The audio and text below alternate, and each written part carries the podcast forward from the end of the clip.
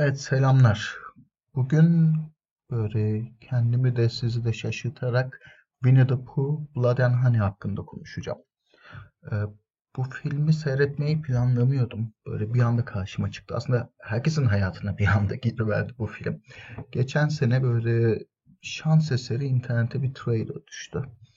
Ee, ben trailer'ı da seyretmedim birkaç tane. Afişini gördüm sadece. Uzun süre bu film gerçek mi? Tamamen böyle bir fake trailer mı dönüyor ortalıkta yoksa bir kısa film vardı onu mu tanıtıyorlar falan diye konuşuldukça konuşuldu. IGN'e galiba bir trailer düştü ilk.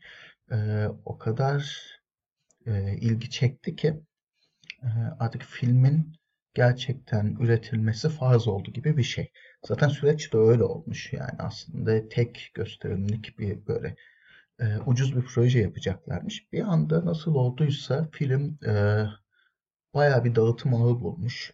Yani hatta galiba İzmir'de burada Kipa'nın oradaki sinemada bile gösterildi galiba. Ya ba- bayağı bir e, dağıtım ağı bulmuş. Sinemalarda gösterilmiş.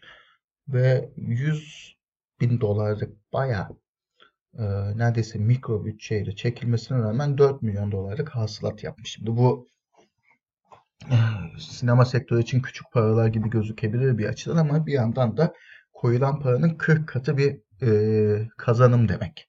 Yani e, küçük bu küçük yapım şirketinin muhtemelen e, seneler boyu göremeyeceği bir meblağ toplamış.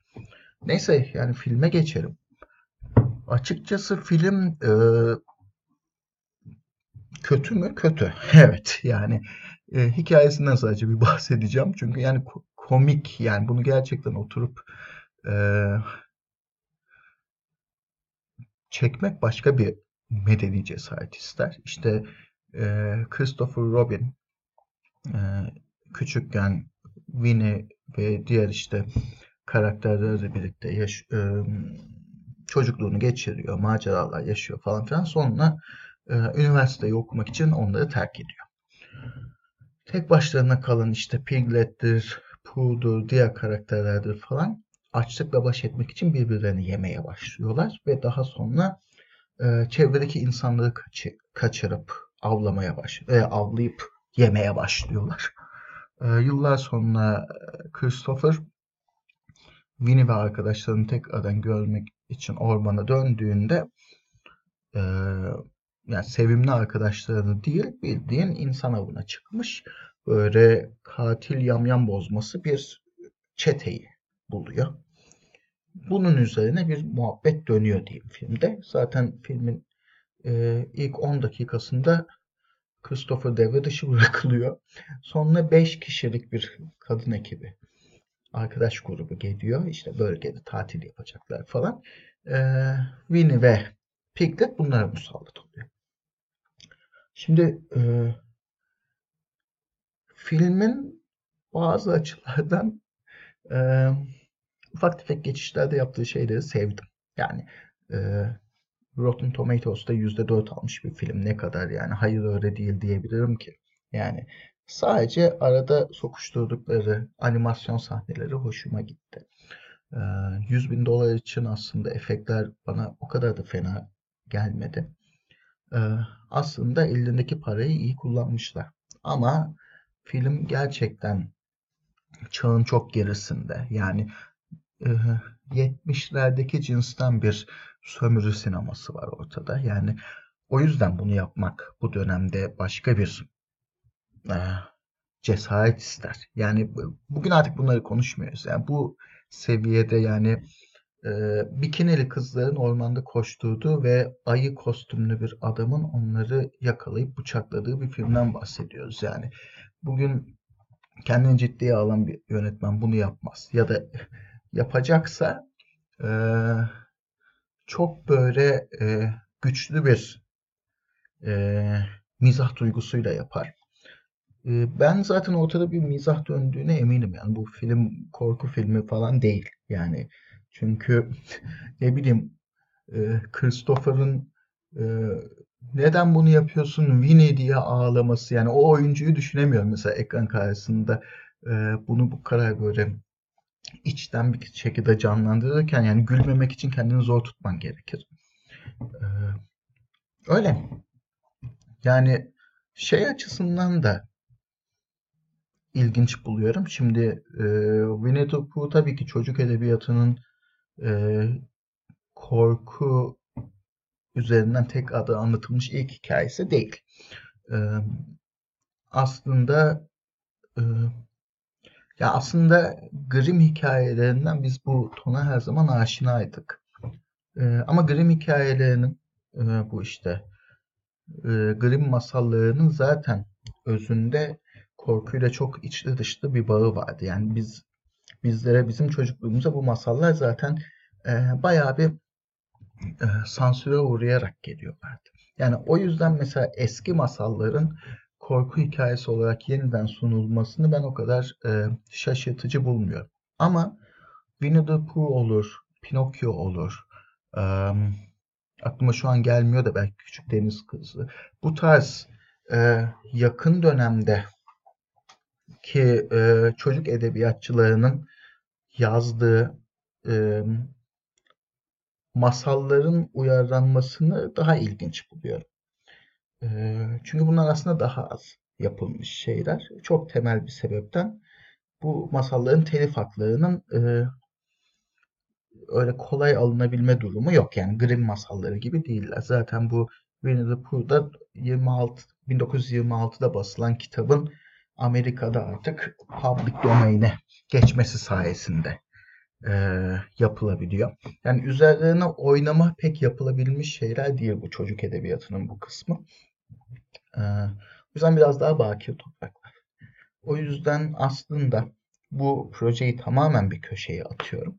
E, ilginç kara kara masal anlatılarına alan açabilir bu tarz denemeler. Yani fikir aslında iyi. Yani çocuk edebiyatından korku hikayeleri türetmek bence güzel bir şey. Ee, ve bunu Grimm masalları ya da anonim masallar harici kaynaklardan üretmek ve e, yani çeşitlilik yaratmak da güzel. Ama işte ilk başta bu denemelerden böyle e, kötü hasatlar çıkacak başta. Eskiden mesela bir Pinokyo filmi olduğunu hatırlıyorum. 95'te galiba. Pinokyo'nun laneti diye. Ee, esas Pinokyo hikayesinin devamı mıydı? Tam emin değilim. Çocukken seyretmiştim, korkmuştum. Kapatmıştım. Ee, bu tarz denemeler işte hafif hafif yapıldı ama ekranda pek tutmadılar. Ee, Winnie the Pooh'da gişede tuttu. Mesela bu Filmin arkasındaki e, eleman Waterfield'miş soyadı yönetmen ve prodüktör. Bambi için de yapmayı planlıyormuş benzer bir film. Hatta e, bir tane daha projesi var. Neydi? Bambi'yi düşündüğüne eminim. Ha, Peter Pan. Neverland, Neverland Nightmare diye bir şey düşünüyormuş. Ee, ya bakalım ne olacak. Yani bunların hepsi aslında korku edebiyatına e, korku edebiyatında değerlendirilebilir şeyler. Çünkü aslında gözümüz de aşina yani. Film olarak olmasa da internet mimlerinde falan ben Bambi'nin zombi versiyonlarını falan gördüğümü hatırlıyorum. Yani e, bir noktada filmleşecek. E, belki bu adam yapacak, belki başkası yapacak. Bir şey daha vardı. E, ha aslında bu işle alakalı en nitelikli örneği biz e, 15-20 sene evvel yaşadık. O da neydi? E, American McCheese Alice. Bu mesela bu işin en üsturuplu şekilde yapıldığı versiyonuydu. Yani Alice'in hikayesini alıp e, esas kitabın üzerine yeni bir e, macera olarak sunulmuştu bu. Ve bir korku macerasıydı. Yani Alice'in evinde bir yangın çıkıyor. Ailesi vefat ediyor. Kendi hayatta kalıyor. Ee, ve bu yaşanan kayıp süreci onda e, ciddi bir e, şeye travmaya sebep oluyor. Bu travma da onun mesela şey e, iç dünyasına, bilinçaltına bayağı bıçak gibi saplanıyordu ve mesela bir oyun oyun e, senaryolarının o kadar da çok konuşulmadığı bir dönemde o dönem için bir aksiyon oyunu olmasına rağmen yani bayağı iyi bir e, travma yans e, travma tasviri vardı orada.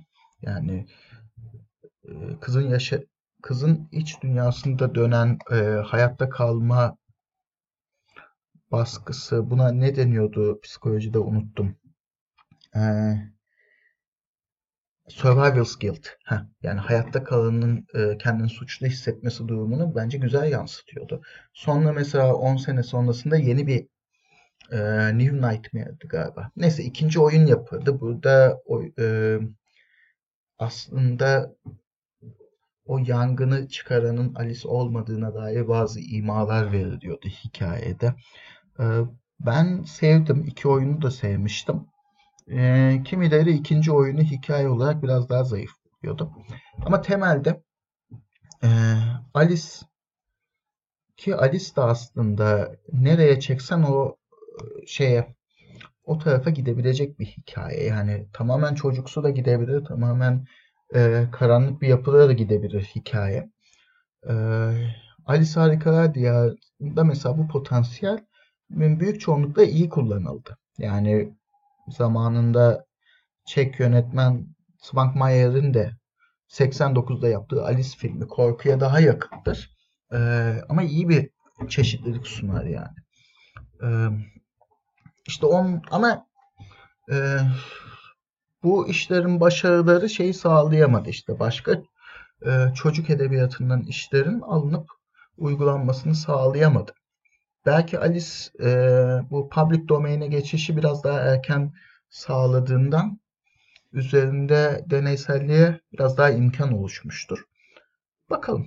Yani neyse ben ortada bir potansiyel olduğunu düşünüyorum. Ee, işin özeti.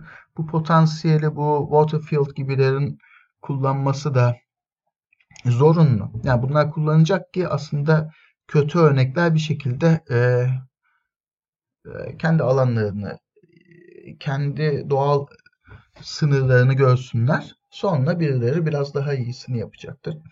Bu film özetinde de yani seyreder misiniz? Bilmiyorum. Bence arkadaşlarla toplanıp seyredilebilir. Ama e, gerçekten yani hiçbir şekilde ciddiye alınmaması gerekiyor. Hatta bazı noktalarda yani yönetmen, senarist hepsi aynı kişi zaten. Bu Waterfield'a e, üzülerek bile izleyebiliriz. Çünkü bazı noktalarda gerçekten bu çağda e, yapılmayacak e, performansları denemiş ekran karşısında diyeyim. Neyse. Böyleyken böyle. Umarım bu 13 dakika e, film hakkında daha doğrusu evet film hakkında ve bu masalların uyarlamaları konusunda o ya bu konu başlığında e, nasıl kapatacağımı bilemedim. işin özeti. Ama böyle yapmış olalım. Haydi kendinize iyi bakın.